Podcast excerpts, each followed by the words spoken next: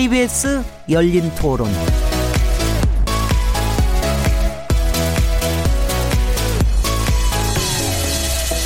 안녕하세요. 묻는다, 듣는다, 통한다. KBS 열린 토론 진행자 시민 김진혜입니다.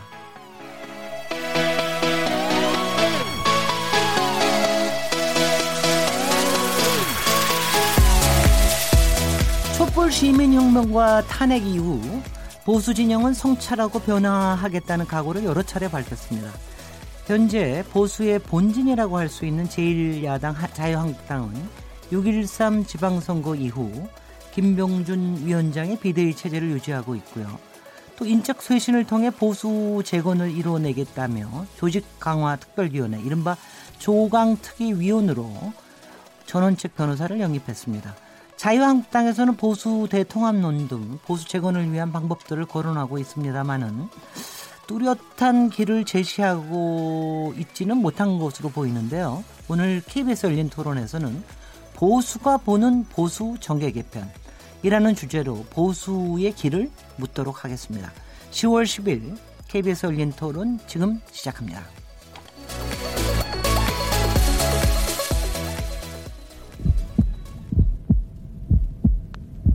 살아 있습니다. 토론이 살아 있습니다. 살아있는 토론, KBS 열린 토론.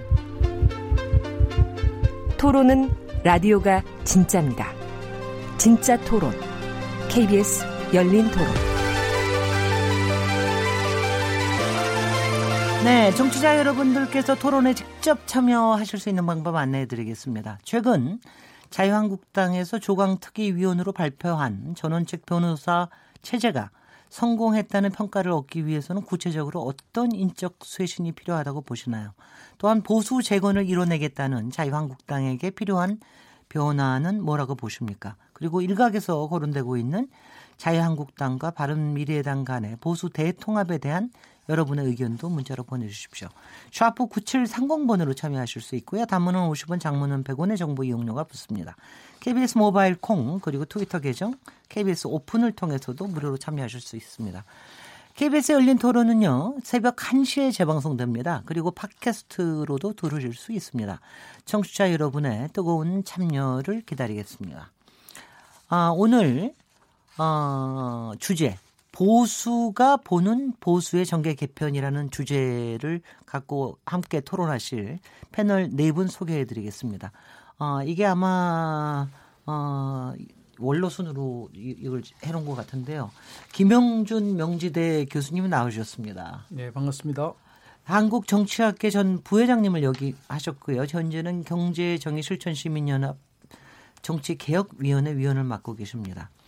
어, 제가 교수님 쪽을 계속 해야 되겠습니다. 홍성걸 국민대 교수님 자리하셨습니다. 네, 안녕하세요. 저는 근데 김영준 교수님이 홍성걸 교수님 선배시군요, 그러니까. 뭐 아마 그럴 겁니다.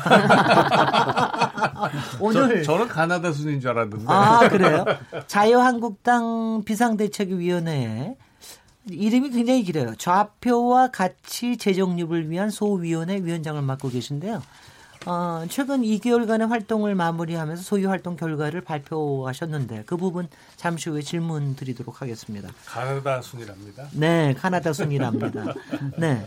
그러면 가나다 순으로 다시 돌아가겠습니다. 음. 이상일 전 새누리당 의원님 모셨습니다. 네, 안녕하세요. 반갑습니다. 오늘 처, 여기 열린 토론은 처음 나와 주십니다. 공감 토론은 여러 많이 나와. 열린 토론. 네네. 저는 현재 무소속으로 있습니다. 네. 그러니까 전 새누리당 의원이시고요. 중앙일보 정치부 부장을 네. 역임하셨는데 중앙일보에서 한 25년 네, 네, 근무를 하셨다고 합니다. 그리고 19대 새누리당 의원으로 활동하셨습니다. 진수희 바른미래당 전 최고위원님 모셨습니다. 네, 바른미래당은 아니고 바른정당 에서 최고위원을 했고요. 지금 네, 바른미래당 평당원입니다. 그리고요. 네, 반갑습니다. 항상 본인을 소개하실 때 전이 너무 많다고 항상 얘기를 하시는데 보건복지부 장관을 역임하셨습니다. 그리고 18대 새누리당 의원으로 활동하셨죠. 최근에는 바른 미래당 아니 그때는 바른 미래당이었죠. 서울시당 네, 공동 네, 네, 서울시당 네, 위원장직 네, 그때 맡으셨다가 공천 갈등 보시면서 뭐 통합을 뼈저리게 후회한다 이렇게 하셨는데 지금은 아, 사퇴하셨는데 지금 아직까지 이런 기록은 절대로 안 없어집니다. 아, 그걸 그렇게 정확하게 기억을 하고 계시네요. 네. 네. 그러니까 네 분들은 서로 아마 뭐 자주 만나시지 못하더라도 자, 아, 너무 잘 아시는 관계죠. 네. 네. 혹시 가끔은 보수의 개편에 대해서도 서로 좀 이렇게 얘기를 하시고 그러십니까? 아니면 요새는 그냥 되게 직접 소통보다 그냥 이심 전심 뭐. 네. 근데 열린 토론에서 오늘 주제를 이렇게 잡은 거를 어떻게 보시는지 모르겠는데요. 사실은 6.13 지방선거 이후에 그때 홍동걸 교수님도 한번 나오셨었는데 사실 솔직히 보수의 재건 아니면 보수의 어, 재탄생 뭐 이런 주제로 계속해서 끊임없이 얘기를 많이 해왔습니다. 근데 최근에 여러 좀 움직임이 있는 것 같아서 그래서 어, 오늘 보수가 보는 보수 정계 개편으로 잡았습니다만 혹시 이분들 중에 나 보수 아니다 이러신 분 혹시 계시는지요? 대한민국의 보수라는 용어가 주는 네. 어감이 이제 과거와 많이 바뀌었어요. 네, 김영준 제가 2002년도에 조사한 내용인데요. 네. 비슷합니다. 선생님께서는 보수라는 단어를 들으면 제일 먼저 떠오르는 게 뭡니까? 네. 라고 물어보면 부패, 그리고 어떤 경우에는 뭐 꼴통, 어떤 때는 뭐 안보, 방공 뭐 이런 것들이 많아요. 네. 그래서 그냥 진보라는 단어를 들으면 제일 먼저 떠오르는 게 뭡니까라고 물어보면은 개혁, 발전 이런 식이 나옵니다. 그러니까 부정적 언어가 보수에 굉장히 많아요. 네. 그리고 긍정적 언어는 이제 진보에게 많은데 지금 대한민국 보수에서 갖고 있는 몇 가지 이제 한계가 있지만 가장 대표적인 게 보수는 없고 보신만 있다. 이런 음. 표현을 많이 합니다. 그러니까 네. 기득권을 뭐 옹호하려고 하는 부분들. 두 번째 이제 많이 듣는 말은 보수는 결국은 성찰은 없고 비판만 있다. 네. 그러니까 기승전 노무현, 기승전 문제 이런 식으로 마지막에 결국 돌아가면은 과거 정부에 대한 이런 비판보다는 결국은 현 정부에 대한 비판으로서 이 문제를 해결하려고 하는 그런 부분들이 굉장히 많습니다. 가장 대표적인 거는 근데 도덕은 없고 그리고 실질적으로 보면은 아까 얘기한 이제 기득권에 대한 것을 지키려고 한다라고 하는 이런 것들이 굉장히 팽배돼 있어요. 네. 그런데 저는 보수의 가치가 뭐 나쁜 거로 아니고 진보의 가치나 보수 가치나 다 좋은 것인데 아직까지 현재 뭐 나중에 말씀을 드리겠지만은 보수에 대해서 갖고 있는 어감이나 이미지나 네. 이런 부분들은 상당히 굉장히 그뭐 한마디로 보수의 몰락이라고 할 정도로 네. 그 부정적 이미지가 지금 팽배돼 있다는 말씀을 먼저 드립니다. 아, 제가 이렇게 얘기하니까 홍 위원장님, 홍성골 교수님, 홍성골 저 소위원회 위원장님께 아, 니 어저께 발표하실 때 이런 얘기를 하셨어요. 보수 정치의 몰락이 위대한 대한민국의 역사 부, 부정으로 이어져 대한민국 미래의 걸림돌이 돼서는 안 된다는 절박감으로 과업을 수행했다 이런 표현을 쓰셨어요. 네, 네. 상당히 아픈 표현인데요. 네, 홍성, 네, 홍성골 교수님. 그 먼저 네. 그 우리 김형준 교수 좀 말씀에 제가 조금 그 보탠다면 이 보수라고 하는 어감 자체가 어의 자체가 뭔가 지킨다는 얘기 아니겠어요? 네. 근데 그러다 보니까 현실 정치에서는 많은 정치인들이 사실 좋은 모습을 보여주기보다는 좀 국민들한테는 좀 지탄의 대상이 되는 모양 것을 많이 보여주거든요. 근데 네. 사실 이거는 보수 정치인이냐 진보 정치인이냐 하고 아무 상관없어요. 모든 정치인이 다 그렇습니다. 대한민국에서 정치 기관 제도 중에 가장 불신도가 높은 기관이 국회 아닙니까?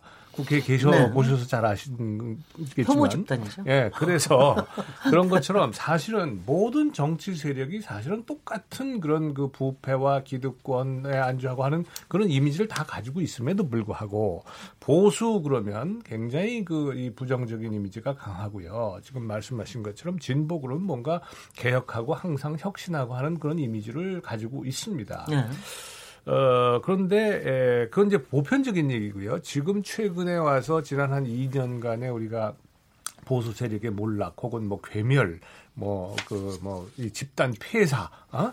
심각하게 얘기하면 이런 정도까지 표현할 수 있는 이런 상황은 사실은 어 지난 그 박근혜 정부의 탄핵 사태 박근혜 대통령의 탄핵 이후에 보수 정치 세력이 보여준 그런 그이부저이 무책임함 부도덕함 뭐 이런 것들에 의해서 더욱더 증폭된 경향이 있어요. 네. 그래서 저희는 어 제가 그렇게 아까 그 말씀하신 그 일종의 선언문 비슷하게 제가 모두 발언으로 이제 우리 저 저뿐만 아니라 저희 위원회에서 다 정리를 한 것인데 에 그거 할 때에 에, 아까 기승전 뭐 노무현 기승전 문재인 그러잖아요. 근데 사실은 그것도 좀 억울한 점이 있어요. 왜냐하면 어, 정부가 정책을 하는데 현 정부의 정책에 문제가 있으면 비판해야 되는 거 아니겠습니까? 그런데 중심은 대통령이 있는 거고. 네, 그렇죠. 근데 네. 비판을 하면 전부 다 그냥 무조건 비난한다 그런단 말이에요. 음. 지금 왜냐하면 대통령의 그 지지도가 워낙 높기 때문에 그래서 저는 그것도 조금 과대포장이 됐다 이런 생각은 들고 다만 이러한 그 이 모든 많은 국민들께 대다 사실은 대다수 국민들께 보수 세력이 지금 외면당하고 있는 것. 네. 그 이유가 문재인 정부에 있건 누구에 있건 그거의 문제가 아니라 지금 이런 그 사실 자체만으로도 보수 정치 세력은 모든 책임을 통감해야 된다. 네. 그런데 그것이 앞으로 대한민국의 발전에 지금 장애가 되고 있다라고 하는 심저 이그 저 나름대로의 소신이 있었습니다. 저 개인뿐만 아니라 아, 그래서 그러한 그 말씀을 드린 겁니다. 자세한 건 이따 말씀을 또 예, 드리겠습니다. 예. 그 제가 국회를 혐오 집단이라고 표현해서 죄송합니다만 국회는 혐오 집단이기도 하지만 또 하나는 희망의 집단이죠. 항상 아무리 그래도 국회에 대해서 기대하는 게 많고 또 정치가 해야 될 일이 많다라는 걸 국민들이 잘 아시니까는요. 두 분 전직 위원님들 앞에서 저도 전직이니까 이렇게 얘기했는데 일단 진수희 위원님부터 먼저 지금 보수의 현 주소 네, 정치를 하면 예, 저 진수입니다. 예, 정치를 하면서 제가 갖고 있는 몇 가지 신념 중에 하나는 정치가 아무리 욕을 먹어도 결국 세상을 바꾸는 거는 정치이기 때문에 네. 어뭐 누군가는 정치를 해야 하고 이제 저도 지금 하고 있다 이렇게 말씀을 드리고 아까 모두의 앵커께서 질문을 그렇게 하셨어요. 여기 보수 라고 규정하는 거에 대해서 아니라고 얘기하실 분 계시냐고 네, 네, 했잖아요. 네, 네. 저는 뭐 제가 보수 정당에 몸담고 또 국회 활동을 했었던 사람 입장에서 저는 보수고요. 그다음에 이제 보수가 지금 많은 부정적인 이미지를 떠안고 있지만 그 책임을 그러니까 저한테도 그 책임의 일부가 있다. 그래서 책임 의식을 강하게 느끼고 어떻든 이 보수를 개혁해서 개혁하고 재건해서 다시 국민의 지지를 회복하는 그 일에 일이 필요하고 저도 그 일을 위해서 조금이나마 이제 힘을 보태겠다 이런 이제 의지를 갖고 있는데 사실은 대한민국 보수의 문제는 사실 보수라는 게 아까 우리 홍 교수님 지, 지키는 것이라고 얘기를 했지만 무엇을 지킬 것인가에 대해서 저는 어, 보수란 대한민국 공동체를 지켜야 하고 그 대한민국 공동체를 지키기 위해서 많은 것들을 또한 버려야 한다고 생각을 해요. 그런데 네. 버리지는 않고 뭔가 자기가 자신이 갖고 있는 기득권이나 특권을 그러니까 공동체를 지키는 게 아니라 자신의 기득권과 특권을 지키기에 급급했었던 그런 보수의 행태가 오늘날 지금 보수의 몰락을 가져온 가장 큰 그 이유가 아, 됐다고 보고요. 지금 저는 현재 대한민국 보수를 진단하라라고 하면 그냥 한마디로 보수 괴멸 혹은 몰락은 여전히 진행되고 있다. 진행형이다. 그리고 더 몰락하고 더 깨져야만 이게 다시 태어나는 계기가 만들어 지지 않을까 심지어는 그런 생각까지 하고 있습니다. 신수희 의원님이 저기 17대 17대 18대 8대를 하셨잖아요. 네네. 그러니까 어떻게 보면은 조금은 책임에서 어 사실 최근에 책임에서는 19대 때 사실 여러 가지 저기 박근혜 정권에서 여러 가지 일들이 벌어진 부분에서 약간 거리를 두신 것 같은데 19대 국회의원 한 이상일 새누리당 국회의원님 전 국회의원님 새누리당 네. 소속으로 활동을 했습니다. 반성과 진단을 네, 해주십시오. 뭐 반성 네. 음, 반성 당연히 해야죠. 네. 뭐 성찰도 해야 되고 어, 돌이켜 보면 정말 아, 그 시절로 다시 돌아간다면 아, 잘할 수 있는데 이런 생각도 해보고요. 어, 뭐 개인적으로는 어, 국회의원 그 생활하면서 열심히 했다고 생각합니다. 그러나 뭐 집단적으로 이런 어, 참담한 어, 결과를 초래를 했기 때문에 드릴 말씀은 없고 어, 저는 어, 여당 의원 하면서도 어, 정부의 문제를 지적도 하기도 했고 새누리당 대변인 하면서 청와대 인사 실패의 문제도 지적도 하기도 했지만 네. 그러나 뭐 이론으로서 어, 이 실패 국정 실패에 대한 책임은 다 져야 되는 거고요. 지금 뭐 두 분 교수님 또 우리 진수희 의원님 말씀하셨지만 보수의 가치를 우리가 제대로 구현을 못한 거죠. 그러니까 어, 사실은 보수의 가치를 국민들한테 제대로 알리고 또 우리가 그 가치를 구현하기 위해서 행동으로 보여줬다면 보수의 이미지가 이렇게 나빠지지는 않았을 겁니다. 네. 근데 보수가 그걸 못했던 거고 그러기 때문에 삼류라고 해도 할 말이 없는 거고요. 저는 보수 진보 아 그 두 가치로 따진다면 어디 한쪽이 뭐 옳다 그러다 할 수는 없습니다. 왜냐하면 우리가 아, 진보적인 가치도 필요하거든요. 이, 이 대한민국 공동체를 제대로 이끌어가려면 보수의 가치도 당연히 필요하고 그런데 중요한 것은 그런 아, 가치를 제대로 인식을 하고 그걸 구현하려는 사람들이 저는 인류가 돼야 된다고 생각합니다. 인류. 어, 진보도 인류가 돼야 되고 보수도 인류가 돼야 되는데 우리 우리 보수는 어, 삼류였다고 제가 자인하고 있는데 그러면 지금 진보로 과연 인류냐라는 문제를 어, 던지고 싶어요. 네. 왜 그러냐면 일단은 어, 진보든 보수든 인류가 되려면 열려 있어야 됩니다. 아, 그런데 상당히 닫혀 있어요. 그 진보도 보수도 우리나라의 경우에 큰 문제가. 그 다음 시대 흐름에 대해서 정말 아주 예민하게 반응을 해서 어, 진보도 변화해야 되고 보수도 변화해야 되는 거거든요. 그에 대해서 어, 지금 정치인들은 진보든 보수든 많이 부족하다는 생각이 들고 우리 어, 홍성결 교수님 어제 발표하신 내용이 참 좋아요. 이렇게 보니까 아, 그래서 보수의 가치에 대해서 도덕성과 개혁성 말씀도 하셨고 저는 아, 특히 보수가 더 중점을 둬야 되는 게 이 책임 의식과 헌신성이라고 생각을 하는데요. 어, 책임은 영어로 말하면 responsibility인데 어, 영어를 써서 좀 안 됐지만 어, response 플러스 ability 그러니까 응답 플러스 능력이라고 생각합니다. 그러니까 어, 진보도 보수도 다 국민에 의해서 선출된 국회의원이라면 책임감을 느껴야 되는 거거든요. 아, 그럴 때 그 책임을 능력 있게 응답을 해야 돼요. 말로만 네. 응답해서는 공허한 것이 되고 어, 능력을 갖춘 채 응답을 해야 제대로 책임지는 건데 이런 거에 대한 인식이 어, 보수 많이 부족했고 지금 이제 집권하는 쪽은 진보인데 아, 이에 대해서 많은 생각을 좀 해보시길 바라는 네. 이런 말씀드리고 싶어요. 아, 이상일 전 의원님 지금 말씀하시는 거 보니까 정치 한복판에 계신 거는 아직도 확실한 것 같아요. 네.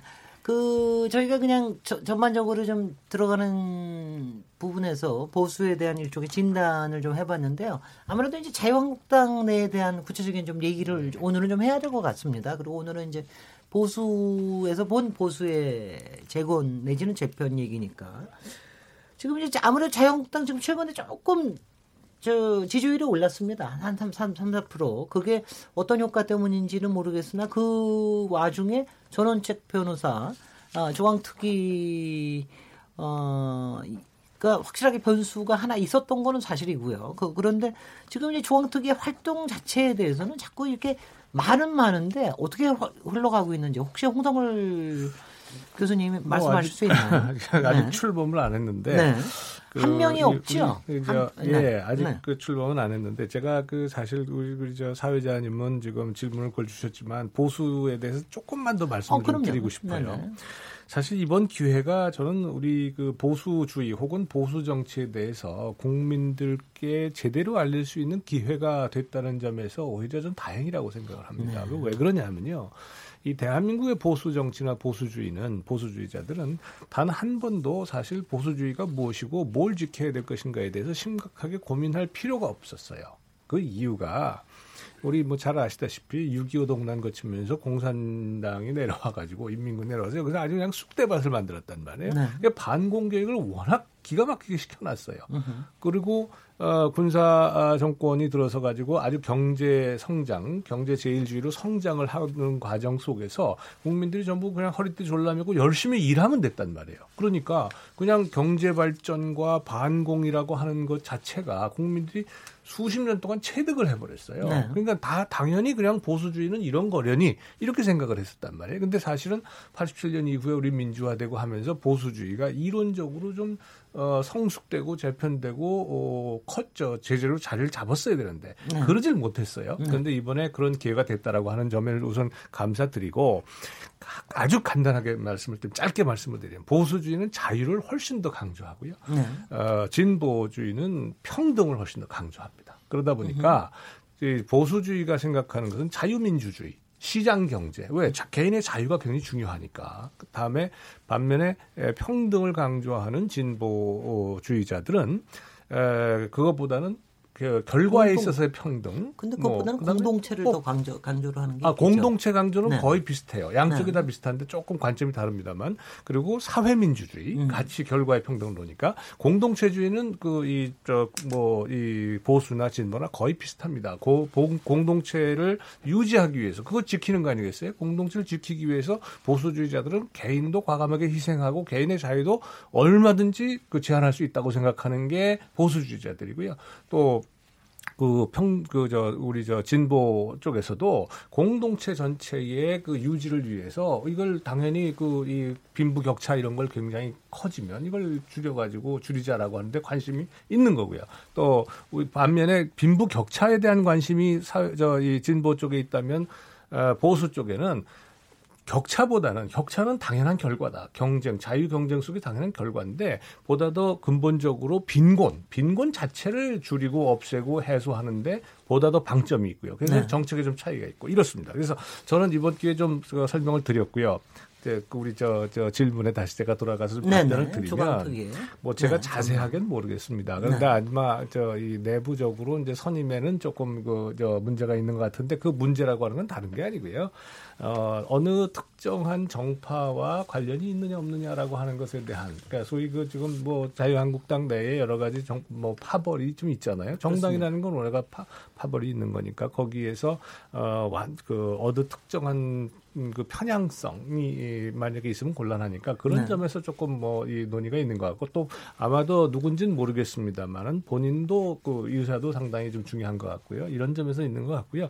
문제는 네. 조광통이는 출범을 하긴 할 겁니다. 그러면 과연 어, 이 전원책 변호사에 의해서 주도된 조광특위가 아, 정말로 인적 뭐 소위 그 아까 말씀하신 인적 쇄신을 통해서 아, 자유한국당 혹은 보수 정치 세력이 새롭게 태어난다라고 하는 것을 국민들께 보여줄 수 있느냐 없느냐라고 네. 하는 거거든요. 이 점에 대해서는 뭐 이 평가가 뭐 아무리 좋게 봐도 절 반반 정도를 넘질 않는 것 같습니다. 네. 진수 의원님. 네. 어떻게 보세요? 뭘로 뭐 어떤 거를 성공이라고 봐야 되나요? 아니 저는 그렇지. 일단 김병준 비대위가 출범할 당시에는 인적 쇄신 또 인적 쇄신을 위한 조강특위 이 그림이 김병준 비대위원장의 초기 그림에는 없었던 듯 보여요. 그래서 예, 머리에는 당시... 있으셔도 말을 못했어요. 뭐 그거는 알 길이 없는데 네. 왜냐하면 네. 취임하시면서 이게 시기적으로 뭐 인적 쇄신할 타이밍이 아니 아니었다는 말씀을 하시면서 그때 김병준 위원장 머릿속에는 당이 다시 쪼개지면 안 된다. 혹여 인적 청산이라는 이름으로 뭔가 메스를 들이댔다가 또 당의 한 귀퉁이가 떨어져 나갈 것을 우려한 그런 나머지 일단 인적 쇄신이 보관은 발표를 안 했거나 아예 그림이 없었거나 뭐 두 가지 중에 하나가 아니었나 싶은데 그러고 3개월을 지나고 이제 가치 재정립 위주로 이렇게 왔는데 사실 우리 오랜 경험에 비춰보면 국민들 의 느낌 속에 어떤 한 특정한 정당이 굉장히 변화되고 바뀌었다라는 인식을 주려면 사람이 사람이죠. 바뀌어야지 네. 가치나 정책을 변화시킨 것만으로는 충분하지가 않아요. 네. 이제 그거를 절감을 뒤늦게 하시고 지지율은 이제 별로 잘 그 변화가 안 보이고 하면서 이제 뒤늦게 인적 쇄신의 칼을 빼들고 보니 본인은 애초에 인적 쇄신 할 타이밍이 아니다라고 말씀을 하셨기 때문에 자신의 손으로 인적 쇄신을 단행하기는 좀 그 앞뒤가 좀 안 맞는 걸로 비춰질 수 있어서 이제 밖에서 그 전원책 변호사가 워낙 이제 한 예능 프로에서 단두대 얘기를 너무 자주 하셔가지고 네. 아마 이제 전원책 변호사 모시면 뭔가 이렇게 탁탁탁탁 네. 잘 정리정돈을 하시지 않겠나라는 기대를 가지고 이제 어렵사리 모신 것 같아요. 네. 모셔서 이제 이렇게 하는데 네. 저는 시작도 하기 전에 제가 죄를 뿌리는 것 같아서 대단히 죄송스러운 말씀인데 지금 한국당은 조직 강화를 해야 될 시점이 아니고 지금 이제 당협위원장을 다 물러나도록 했으니까 일단 일정하게 조직이 해체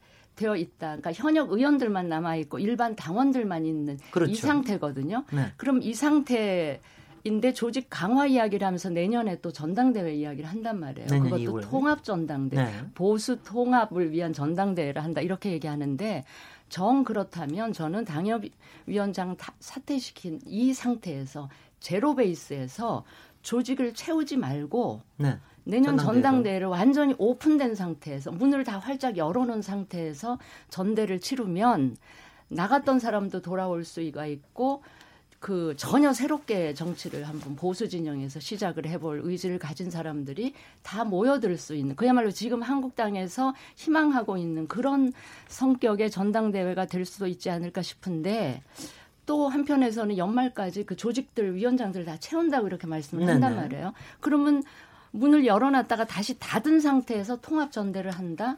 이러면 과연 밖에서 그렇게 의지를 갖고 참여할 생각을 했다가도 계속 이 참여를 할지 저는 그게 좀 어, 의문이 들어서 정말 네. 보수 대통합을 위한 전당대를 할 요량이면 지금 이 시점에 조직 강화, 조직을 채울 것이 아니라 다 열려진 상태에서 통합 전대를 해서 새로 뽑히는 지도부가 네. 정말 그 다음 해에 있을 총선을 대비해서 조직을 차곡차곡 정비해 나가는 네. 이런 게 일의 순서상 더 맞지 않을까 하는 말씀을 드립니다. 그 사실은 이제 김병준 저 비대위원장님 막 취임하셨기 얼마 후에 여기 나오셔서 한번 인터뷰를 했습니다. 근데 그때도 바깥에다가 얘기는 그렇게 세게 얘기를 안 하셨지만 어, 어느 만큼의 가치를 정립을 하고 난 다음에 보수의 가치를 정립하고는 어, 세게 조직 경비를 하겠다. 사람 아, 인적 쇄신을 하겠다라고 굉장히 세게 얘기를 하시더라고요. 그래서 음. 저도 속으로 네. 솔직히 이거 가능한 건가? 뭐 이런 이제 의문을 많이 갖고 그랬는데 지금 벌써 저기 진수 의원님도 워낙 오랫동안 정치 안에 계셔서 사실 여러 이제 이른바 이거 머리를 잘, 잘 쓰시는 것 같아요. 그래서 벌써 이제 하나의 안을 내셨는데 이 부분에 대해서는 이상일 네, 위원님 먼저 뭐 얘기하셔야 되겠죠? 진행자께서 네. 말씀하신 대로 네. 어, 김병준 위원장이 그렇게 말씀을 하셨어요. 그러니까 네. 일단 어, 가치 재정립을 먼저 하겠다. 네. 그리고 이제 인적 청사는 쉽게 할 일이 아니다라고 말씀하셨지만 당협위원장은 내가 갈 수가 있, 을 거다라는 말씀을 하셨어요. 그러니까 네네, 그렇습니다. 아, 그뭐 네.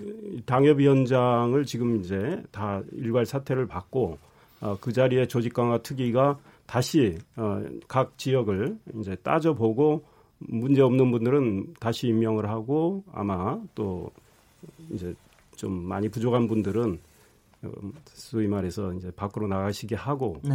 그 밖이라는 게 뭐 당 밖으로는 아니죠. 어, 그러면서 새로운 분들을 채우겠다라는 건데 어, 우리 진수 의원님 말씀 들으면 궁금한 것이 그러면은 어, 자유한국당에서 위원장을 안 채우고 그걸 문호를 다 개방한 채 놔둔다면 통합전대에 바른미래당이 어, 관심이 있는 건지 이런 생각이 드네요. 그런데 쉽지는 않을 것 같아요. 바른미래당 안에 또 내부 사정상 어, 한국당하고 통합전대 한다는 것은 굉장히 어려울 것 같아요. 그러니까 한국당이 그거를 뭐 기다리면서 지금 쇄신을 작업을 좀 사람을 새롭게 데려오고 어, 또 보낼 사람 내보낼 사람 어, 내보내는 일을 미뤄두기는 어려울 것 같고 김병준 위원장은 저는 비교적 노련하게 처신하신 것 같아요. 그러니까 네. 보기에 달려 있는 것 같아요. 그러니까 3개월 동안 한 게 뭐 있느냐, 뭐 이렇게 보실 수도 있어요. 뭐 가치 재정립이라는 것이 어떻게 보면 말장난 아니냐 이렇게 말씀하시는 분들도 있습니다. 그런데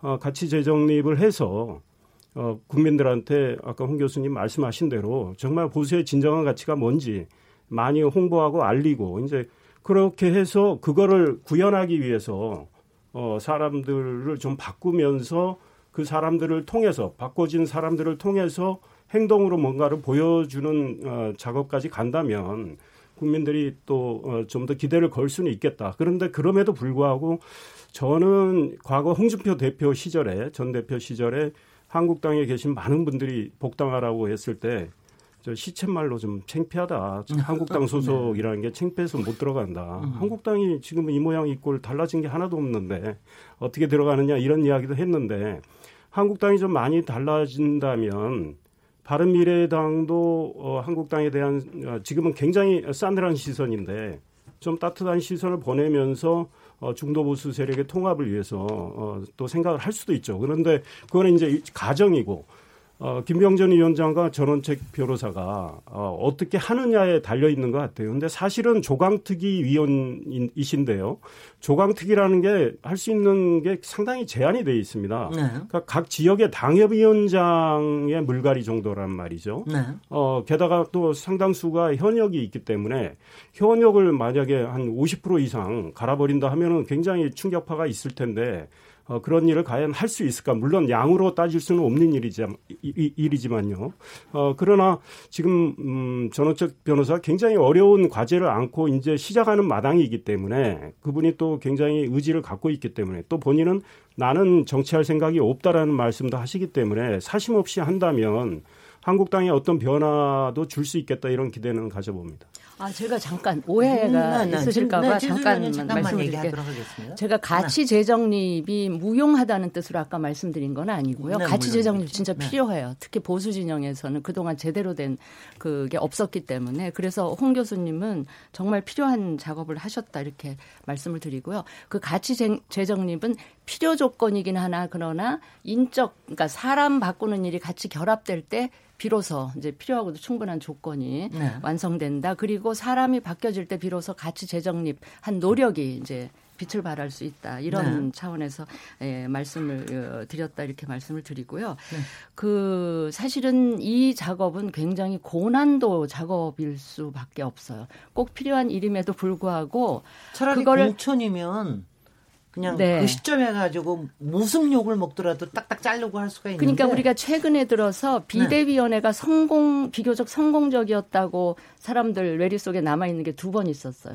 그게 이제 박근혜 비대위원회하고 김병, 김, 김종인 비대위원 그건 다 네. 총선 직전에 네, 네. 또 강력한 대권 주자 아, 박근혜 위원장은 본인이었고 그다음에 음. 그 김종인 비대위원장은 문재인이라고 하는 강력한 대권 주자가 전폭적으로 정권을 위임한 상태에서 이루어지는 비대위원회 작업이었기 때문에 굉장히 성공할 수 있었는데 지금 시기상으로도 그렇고 이 한국당이 어떤 강력한 구심점이 있는 상황이 아니다 보니까 지금 김병준 비대위원장이시든 또 전원책 변호사가 앞으로 하실 일이든 그썩 막 동력이 이렇게 모아지기가 굉장히 힘든 조건 하에서 음. 일을 지금 시작을 하셨고요. 그 굉장히 고난도 작업임에는 틀림없어요. 네, 기영준 네. 네. 교수님 너무 많이 보셨죠 이런 상황을. 뭐 정치 네. 과학이라는 측면에서 보면요. 지금 굉장히 많은 분들도 얘기하고 하지만 저는 한마디로 얘기하면 공허하다. 네. 한마디 지금 얘기하는 모든 거는 치열함이 없습니다. 우리 저 홍 교수님 계셔서 굉장히 죄송하지만은 그 착각하고 있는 게 뭐냐면 김병준 위원장이 무슨 보수 재정립을 합니까? 아니 가치 재정립을 한다고 하는데 가치 재정이 사람이 할 수 있다고 생각하세요? 음. 좀 우리가 냉정해질 필요가 있다. 지금 뭐 굉장히 많이 하셔서 발표한 것을 보시면 이거 뭐 다 나왔었던 얘기예요. 핵심 가치로 자유민주주의, 시장경제, 법치지, 국가안보, 공동체 통합, 긍정의 역사관. 네. 이거 옛날에 없었나요? 다 있었던 거다. 제가 말씀드린 거는 뭐냐면 정, 제가 김, 어, 김병준 비대위원장을 출범했을 때 100% 실패한다고 얘기했었어요. 그리고 자유한국당의 지지도는 결코 올라가지 않을 것이다. 이건 개인적으로 얘기한 것이 아니라 아주 냉정하게 얘기한다고 한다면 보수의 가치를 재정립한다고 하는데 그동안 진보의 가치를 정착시키기 위해서 노무현 정부 때 정책실장을 했던 사람이 보수의 가치를 재정립할 수 있을까? 불가능하다. 이건 불가능한 걸 가지고 가서 마치 무엇인가를 이룰 수 있게끔 만들어진다는 거는 제가 볼 때는 연목구호다라고 네. 얘기를 했었습니다. 네. 그리고 더 나가서 바뀐다는 거는 지금 우리 상황에서는 사람이 바뀌고 국회에서 행태가 바뀌고 네. 그리고 기존의 가치가 바뀌어야 되는데 사람은 그대로 있고 비대위원장만 바뀌고 사람은 그대로 있고 국회에서 행태는 전혀 바뀌지 않고 비대위 체제가 출범을 했는데 불구하고 네. 그리고 실질적으로 기존의 가치는 좀 똑같잖아요. 제가 아까 나열한 거는 그동안 수없이 보수가 얘기했었던 거란 말이에요. 오히려 그거보다는 진보의 가치를 보수의 시각에서 해결할 수 있는 방법을 얘기하는 보수 제3의 길을 얘기한 것도 아니고. 그렇게 해야지 사람들이 아, 이게 바뀌는구나. 2012년에 대통령 선거를 할 때 당시 박근혜 후보가 경제 민주화라는 걸 들고 나왔었어요. 네. 그럼 맞춤형 예를 들어서 보육이라는 걸 들고 나왔을 때 사람들 복지. 복지 죠. 네. 이, 이 부분에 대해서 진보의 가치를 보수의 시각 물론 그것은 다 나중에 집권하고 나서는 뭐 도루묵이 됐지만은 그렇게 얘기를 하다 보니까 야 뭔가 보수가 변하려고 하는구나 이런 부분들이 있단 말이에요. 뭐 그 지금 맞습니다. 핵심적인 거는 네. 뭐냐면 지금 이 시대가 이루고 있는 시대 흐름과 정신을 지금 지금 보수는 전혀 지금 인식하지 못하고 있다. 그러니까 현재 대한민국에서의 시대 과제와 시대 그 정신은 다른데 반드시 해야 되지만 반드시 대한민국이 해야 되지만 그동안 하지 못했었던 몇 가지의 정신이 있어요. 네. 한반도 평화 체제 구축, 네. 양성평등, 성평등, 예를 들어서 국토균형 발전. 두 번째로 해주셔서 고맙습니다. 그건 뭐 제가 뭐 계속 강조했었던 부분이기 네. 때문에 네. 이런 부분들에 대해서 보수가 과거와는 다른 방식으로 우리가 얘기하는 당당한 평화가 아니라 정말 진보의 가치를 보수의 시각에서 담아낼 수 있느냐라고 하는 그러한 저는 고민이 거의 없다. 음. 그러니까 실질적으로 보면은 과거에 있었었던 부분들을 그냥 재탕삼탕 하는 부분으로 가져갔을 때 보수 가치가 무슨 재정립이 되느냐. 그래서 차라리 보수 우파를 버리고 진보의 우파의 길을 가라. 라고 네. 제가 얘기했었던 부분들이 있어요. 네, 네. 그러니까 6.13 지방선거 끝나고 나서 지금 보십시오. 2006년도 지방선거 보수 승리, 2007년도 대통령 선거에서 보수 승리, 2008년도 총선에서 승리했어요. 세 번의 선거에서 승리했었고 당시에 보수의 비율이 40 내지 45%를 차지하고 있는데 그렇습니다. 왜 지금 이렇게 떨어졌느냐? 그 부분에 대해서 지금 제가 볼 때는 고민이 너무 적다. 그러니까 해결책이 못 나오는 거예요. 그러면 거꾸로 얘기하면 여러분들 전부 다 다시 가서 한번 찾아보십시오. 신문을. 2007년 12월 19일 대통령 선거 끝나고 나서 그 한 달 동안 대한민국의 언론을 장악했었던 키워드가 딱 하나 있습니다. 진보의 몰락입니다. 그 당시에는 진보가 몰락됐어요. 실제 그래, 음, 실제 그랬었습니다. 네네. 네. 그러면 그 진보의 몰락이 어떻게 해서 2010년 지방선거 때 2년 6개월 만에 승리할 수 있었던가에 대한 부분들에 대한 고민을 보수가 해야 되는데 그런 게 거의 없었단 말이에요. 네. 대통령 선거 끝나고 나서. 으흠. 그래서 가치 재정립에 대한 부분들보다도 어떻게 하면은 이것을 실천할 수 있냐라고 하는 구체적인 액션 프로그램들이 있어야 돼. 예를 들어서 보수가 지향하는 가치가 감세다 하면은 그동안은 부자 감세가 아니라 이제 대한민국의 보수는 서민 감세를 위해서 노력하겠습니다. 라고 하는 새로운 정립을 해야 되는데 그렇지 않고 계속해서 지금 김병준 비대위원장이 처음에 내겠었던 국가 개입 문제, 국가주의 네. 문제 논쟁도 굉장히 잘못된 논쟁이에요. 스스로 정체성 혼란에 빠졌었던 부분들이 있었던 부분들이 있고요. 네. 그래서 저는 더 치열해져야 된다고 저는 봅니다. 그리고 또 하나는 네. 우리 성한영 그 네. 한겨레 기자가 얘기한 부분들이 있어요. 대한민국 보수는 네. 비겁하고 교만하고 무지해서 완패했다. 그럼 거꾸로 얘기하면은 정말 용기 있고 겸손하고 똑똑해질 수 있는 보수라는 것에 대한 것들이 나올 수 있느냐. 네. 지금 가치 재정립의 부분과 제가 지금 얘기하는 부분은 이게 지금 서로가 연결이 안 된단 말이에요.